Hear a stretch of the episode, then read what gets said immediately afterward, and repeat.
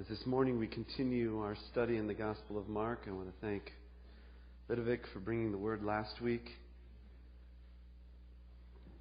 and preparing us for our text this morning. Our text today is found in Mark chapter 2, verses 13 to 17, a very simple and for many of you perhaps a familiar passage of Scripture. However, I believe the Lord has a word to speak to us this morning, and I pray that our hearts will be open to receive what He has to bring to us today. Mark chapter 2, verses 13 to 17. Jesus, friend of sinners.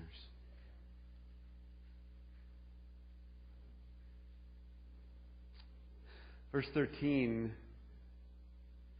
brings us from the scene of Jesus' healing of the paralytic, which is found in the first 12 verses of Mark 2, and brings us into the scene we'll be studying this morning, as Jesus calls Levi. Verse 13 tells us that once again Jesus went out beside the lake, and a large crowd came to Him, and He began to teach them.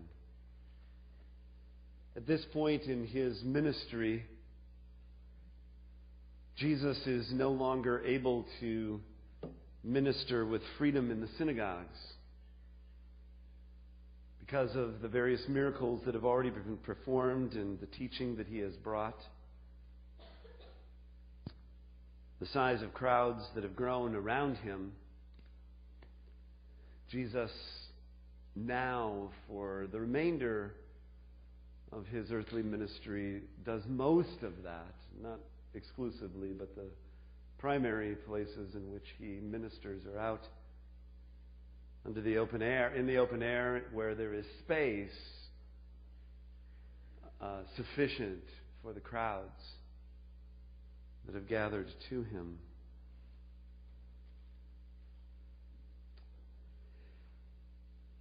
Verse 14 brings us now into the focal point of what we want to look at and spend our moments together here this morning looking at. As He walked along, He saw Levi, son of Alphaeus, sitting at the tax collector's booth.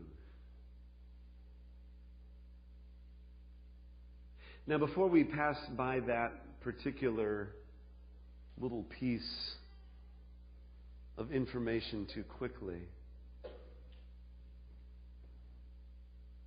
I want you to notice something very significant embedded right there in the text that we just read, that perhaps, like me, you would quickly or easily overlook. Let me read it again.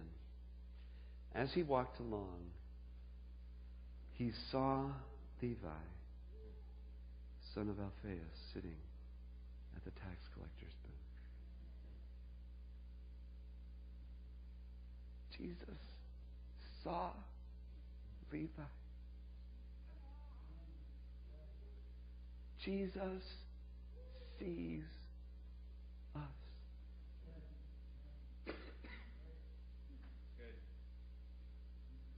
This is such a simple and yet earth-shatteringly significant reality, that Jesus sees us.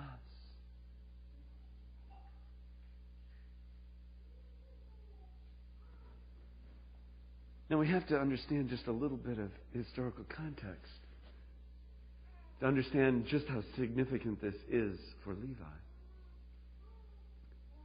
Levi is a tax collector. As a tax collector, it would not be an overstatement to say that he is one of the most hated men in all of Israel. Jesus has already ministered to the leper who is an outcast. In his own way, Levi is as much of an outcast in his society as that leper. Not allowed to be a witness or a judge in a courtroom. Not even allowed to participate in the life of the synagogue as a part of the ongoing life of being a part of the people of God. Caught between two worlds, the world of His people Israel and the world of those who are using Him, the oppressors, the Romans. Now, the Roman Empire was very well equipped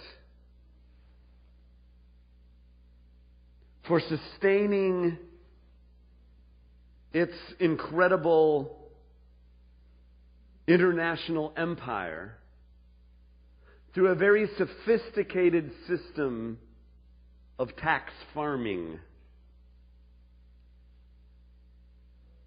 There were two types of taxes in the Roman Empire. One was the taxes that were a set percentage of, whatever income, like income taxes and property taxes and those kinds of things. There were those taxes that were set and provided that regular income for the Roman Empire. But there was another whole set of taxes that the Romans had established, which were far more injurious than the simple percentage taxes that everyone paid. These taxes were a system of tolls and fees. Tolls and fees. And here's how it worked. Let's say that Rich is our tax collector this morning. And Rich has pledged himself, as it were, to be a tax collector for the Roman Empire. And because he has done that, he has been given by the Roman Empire a particular location to do his tax collecting and a particular amount for him to collect that tax. In Levi's case, he is a tax collector on one of the most significant and important commercial roads that runs through that whole region. And his tax collector booth is right at the entry point into a new municipality, the municipality of Herod Antipas. It would be as if Levi had set up his tax collector booth, let's use Rich again as our example here, set up that tax collector booth right at the state line between Wisconsin and Minnesota, right there in Hudson, right before the bridge. Rich has his tax collector's booth. Now, as a tax collector, he has been given the task of raising $50,000 per annum for the Roman Empire. But he is given the freedom by the Roman Empire, not only the freedom but the authority to set any kind of toll or fee that he wants to collect whatever he can collect, and anything above and beyond $50,000 that he raises is cash in his pocket.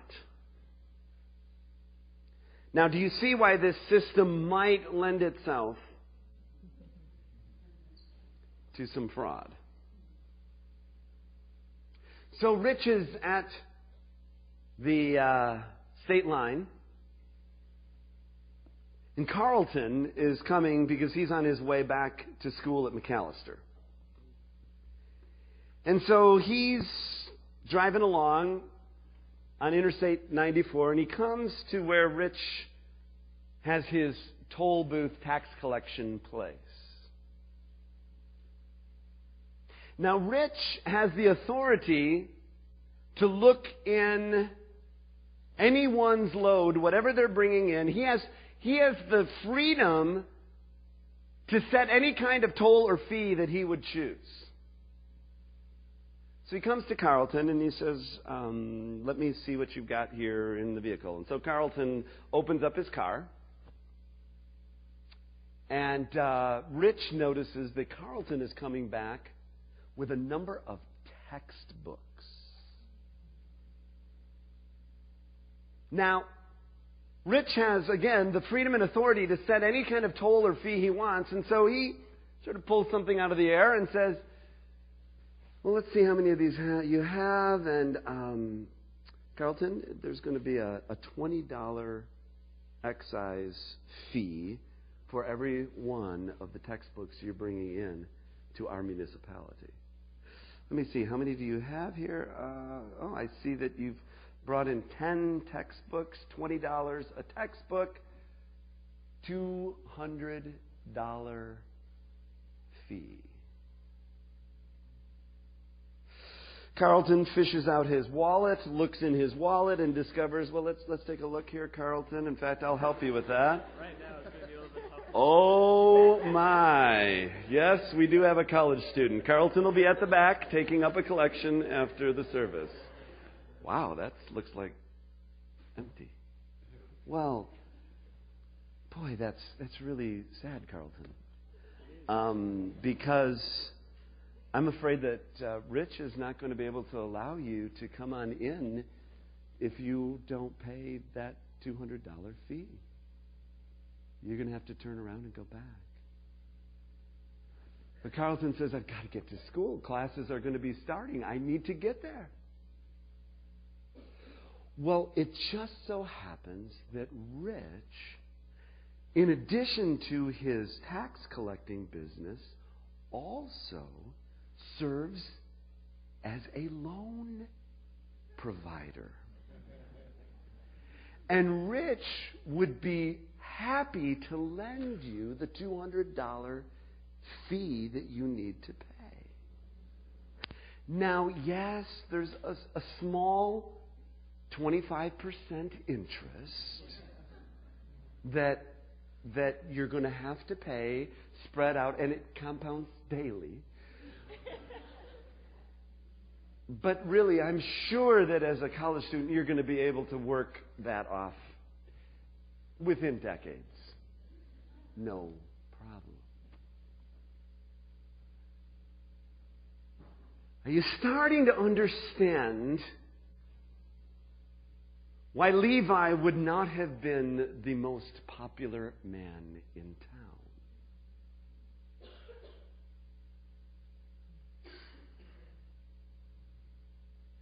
Now, there was a lot of people like Carlton who saw Levi as they made their way through and paid their taxes.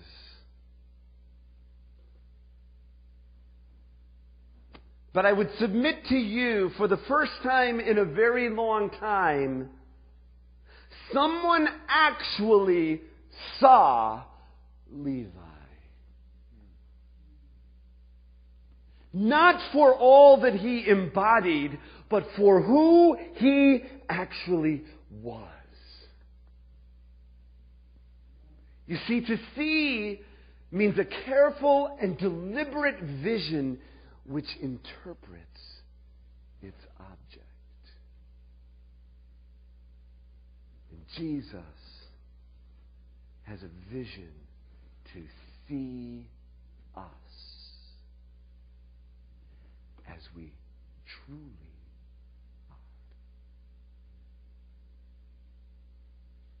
are. 2 Corinthians 5, 16, 17, one of my favorite scriptures. So from now on, we regard No one from a worldly point of view. Though once we regarded Christ in this way, we do so no longer. Therefore, if anyone is in Christ, he's a new creation. The old is gone, the new has come.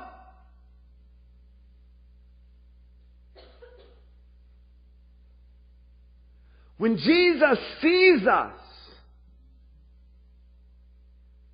He sees us not simply as we are at this moment, but He sees us as we will be.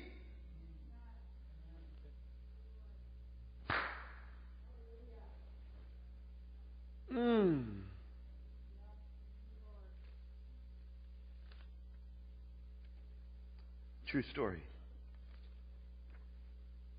A gem dealer, this was many years ago, so when we get to the prices here, things will be...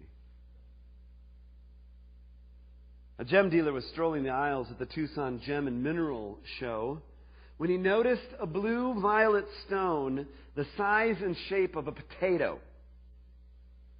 He looked it over and then, as calmly as possible, asked the vendor, "You want $15 for this?" The seller, realizing the rock wasn't as pretty as the others in the bin, lowered the price to $10. The stone has since been certified as a 1,905 carat natural star sapphire, about 800 carats larger than the largest stone of its kind, and it was appraised at $2.28 million.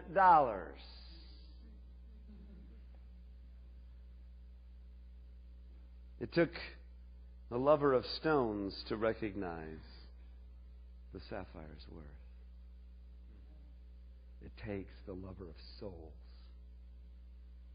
to recognize the true value of a person's life.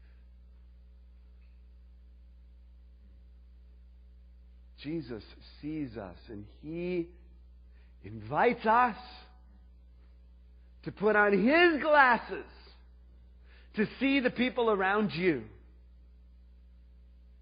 That person who irritates and aggravates you.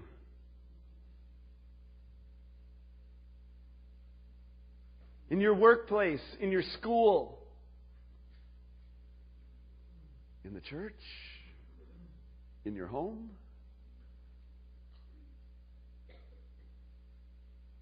To recognize that the very thing and qualities that may be annoying you are the very things that are somehow wrapped up in that person's calling and destiny.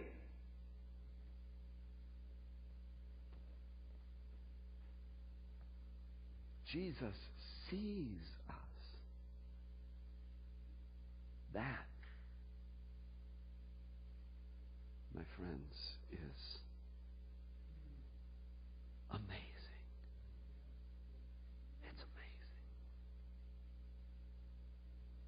Because He sees us, He calls us. Simple word that He says to Levi here. Follow me!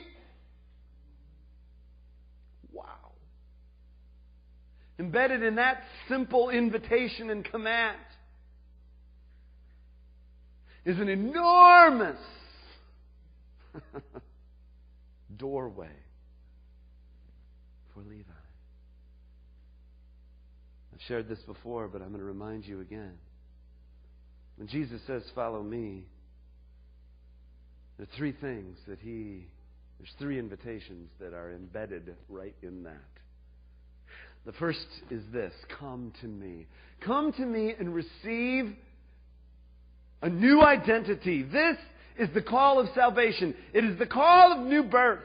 He says, you must be born again.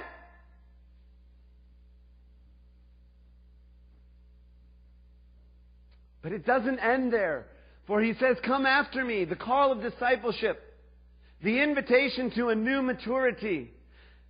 Yes, you're only young once, but you can be immature forever. But you don't have to be.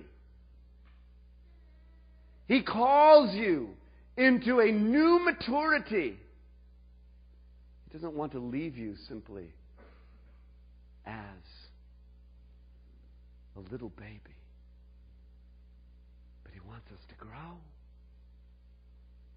And then he says, come with me. The call of intimacy, the invitation to a new destiny, coming into the place where we experience the fellowship of His sufferings and the fellowship of His glory. In those familiar words of John 15, I no longer call you servants because a servant doesn't know his master's business. Instead, I've called you friends, for everything that I learned from my Father I have made known to you. This is the new destiny that He has for you, that you would be a friend of God. I was talking to a dear friend of mine last night. Lives in another state, another place. I asked him how he was doing. He said, I'm learning what it means to be a friend of God throughout the day. In the midst of a very high-pressure job that he's in midst of all kinds of different stresses, pulling and tearing at his life. He said, I'm just trying to learn. And this is a man whose life is already one of maturity, but God's calling him deeper. And He's calling us deeper to a place of intimacy. Destiny.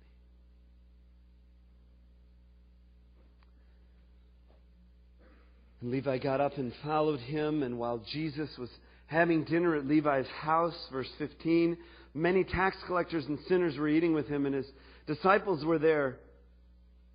His disciples, for there were many who followed Him. And when the teachers of the law, who were Pharisees, saw Him eating with the sinners and tax collectors, they asked His disciples, well, why does He eat with tax collectors and sinners? And on hearing this, Jesus said to them, and please underline this, not in the Pew Bible, but in your own. Highlight it. It's in the red letters. It's Jesus' words. They're powerful. It is not the healthy who need a doctor, but the sick. I've not come to call the righteous, but sinners.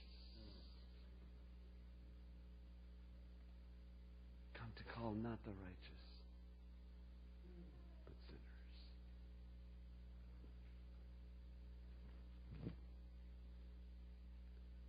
Here's the most profound truth that you or I can ever embrace. Oh, it's so simple, it seems. So familiar. But would you hear it again today? Jesus saves us. He saves us. Well, what on earth do we need saving from? We need saving from our disease. What is our disease? It is a disease common to all mankind. It is sin. And that sin is not simply wrongdoing, it's wrong being. There is a genetic flaw in our very being because of the fall. The Pharisees didn't get it. They were looking at the externals, at the keeping of the law and regulations, and they were they were husbanding those and caring for them and nurturing those laws and regulations and developing them and multiplying them. And so you were in or out. You were a sinner or not based on whether you kept those laws and regulations. But they did not see the reality which is that all have sinned and fallen short of the glory of God. All! They did not know that just as sin entered the world through one man and death through sin, in this way death came to all men because all sinned.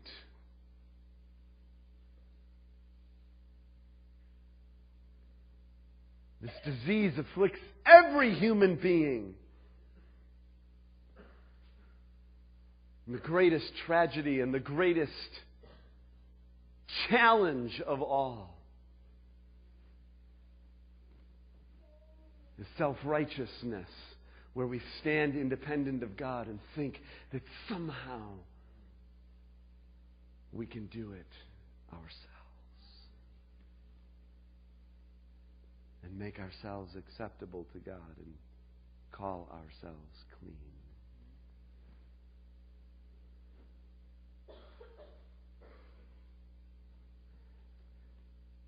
But Jesus has a remedy. And that remedy is salvation. And listen carefully. Salvation is not simply about making bad people good. Salvation makes dead people live.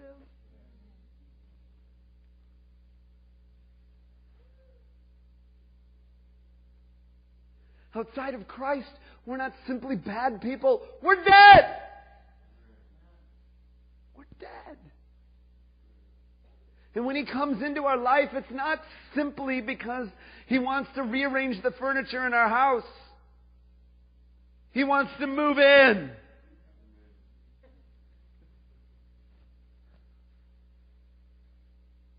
And do a complete rehabilitation.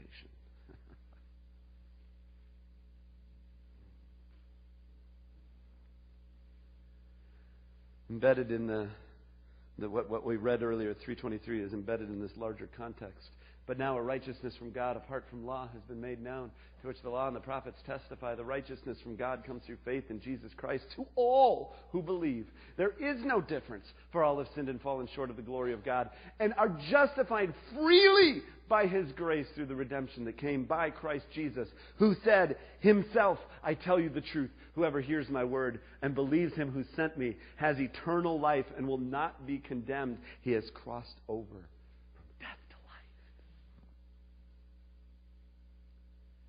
The great crossing that He wants us to make. Yes.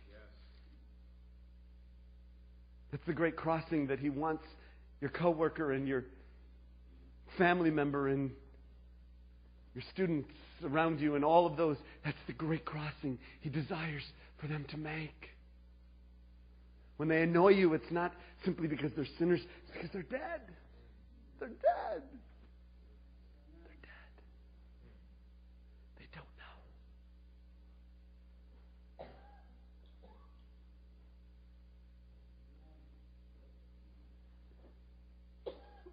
It doesn't stop there. He changes us. Oh, He changes us. And it begins when we first respond. And our first response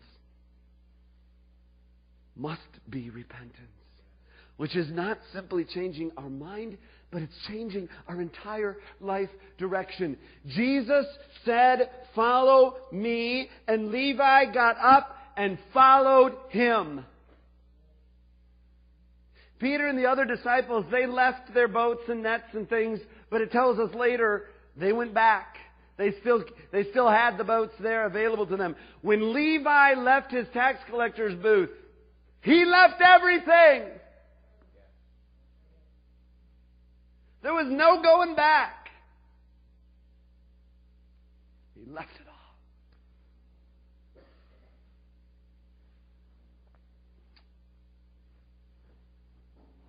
Lord's calling His people to a godly sorrow which brings repentance, that leads to salvation and leaves no regret. But worldly sorrow brings death. Just being sorry, but not changing the orientation of your life, is worldly sorrow, and it simply brings death. It is only godly sorrow which brings about a change in our life direction that leaves no regret and brings us into life.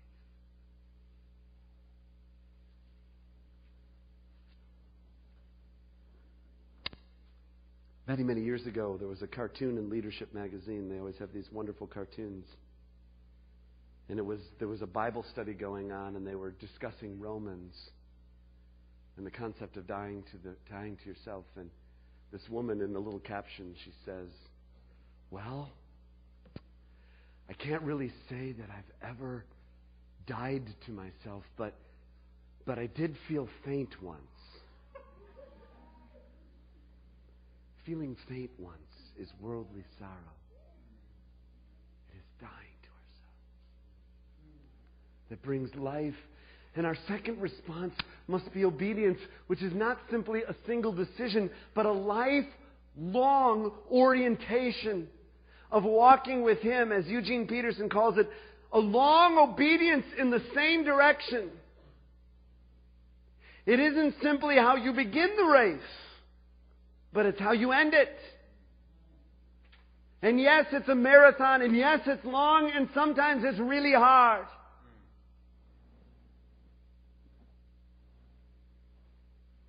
But the Lord is calling to you today, finish well. Finish well.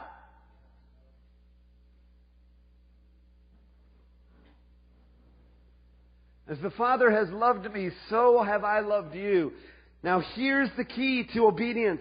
Remain in my love.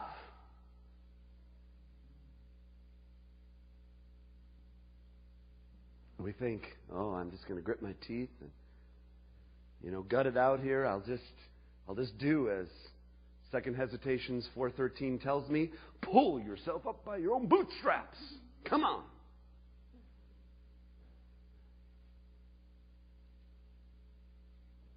Never work. Jesus says, remain in my love.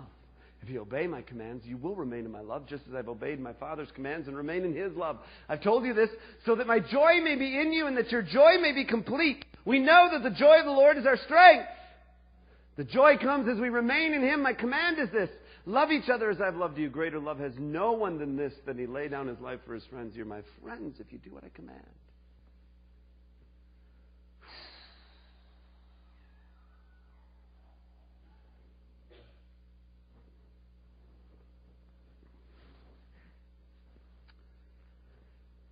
The life of obedience in the Lord is not a life of unrelenting drudgery. Yeah, I'm living for Jesus. I'm walking in victory. Yeah. It's to be marked by joy. And my joy may be in you. There's joy in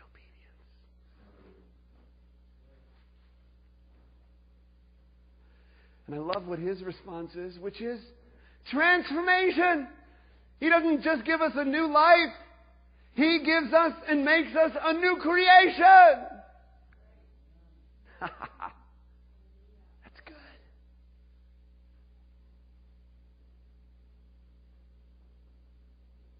Did you ever notice some of his best work is with the most broken and marred?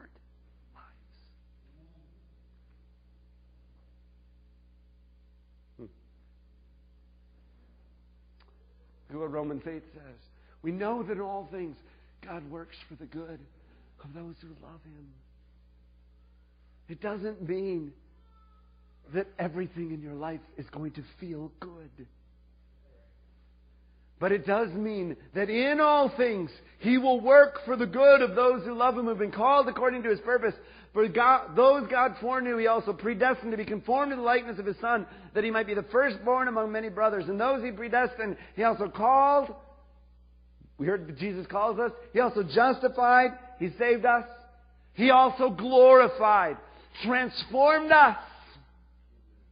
I don't know about you, but I want to sign up for that program. Anybody else want to sign up for that program? That's the program I want to sign up for. Better than any health club. Cheaper, but a lot more costly.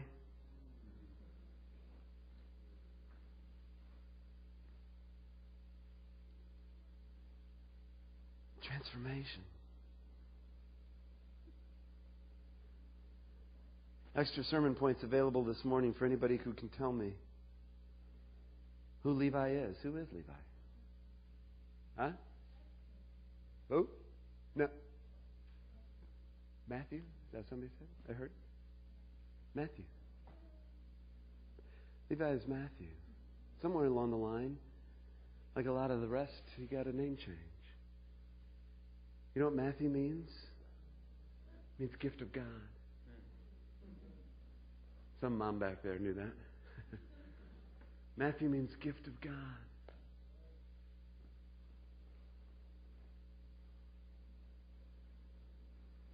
Writer of the Gospel of Matthew. That's our boy.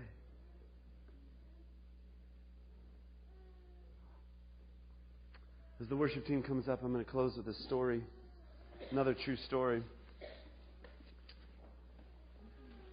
Centuries ago, workmen were seen dragging an enormous marble block into the city of Florence, Italy.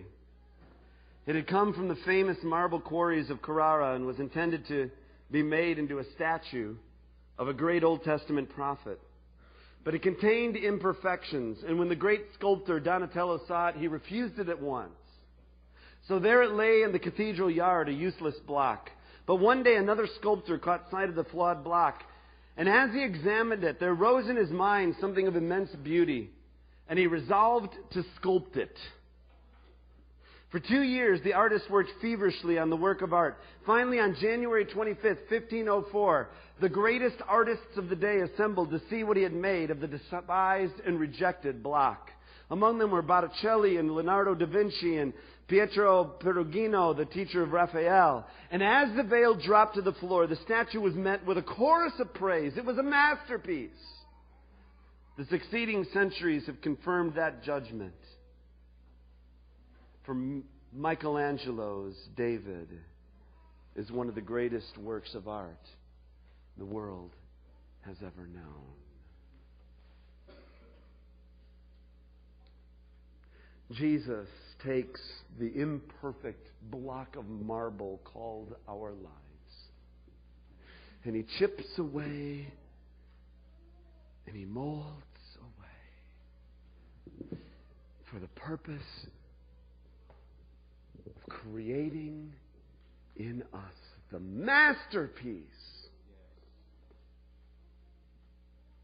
the unique masterpiece that is you. You are a masterpiece. You're a masterpiece. You're a masterpiece. Oh, we just want to go, oh, no, not me. But we are.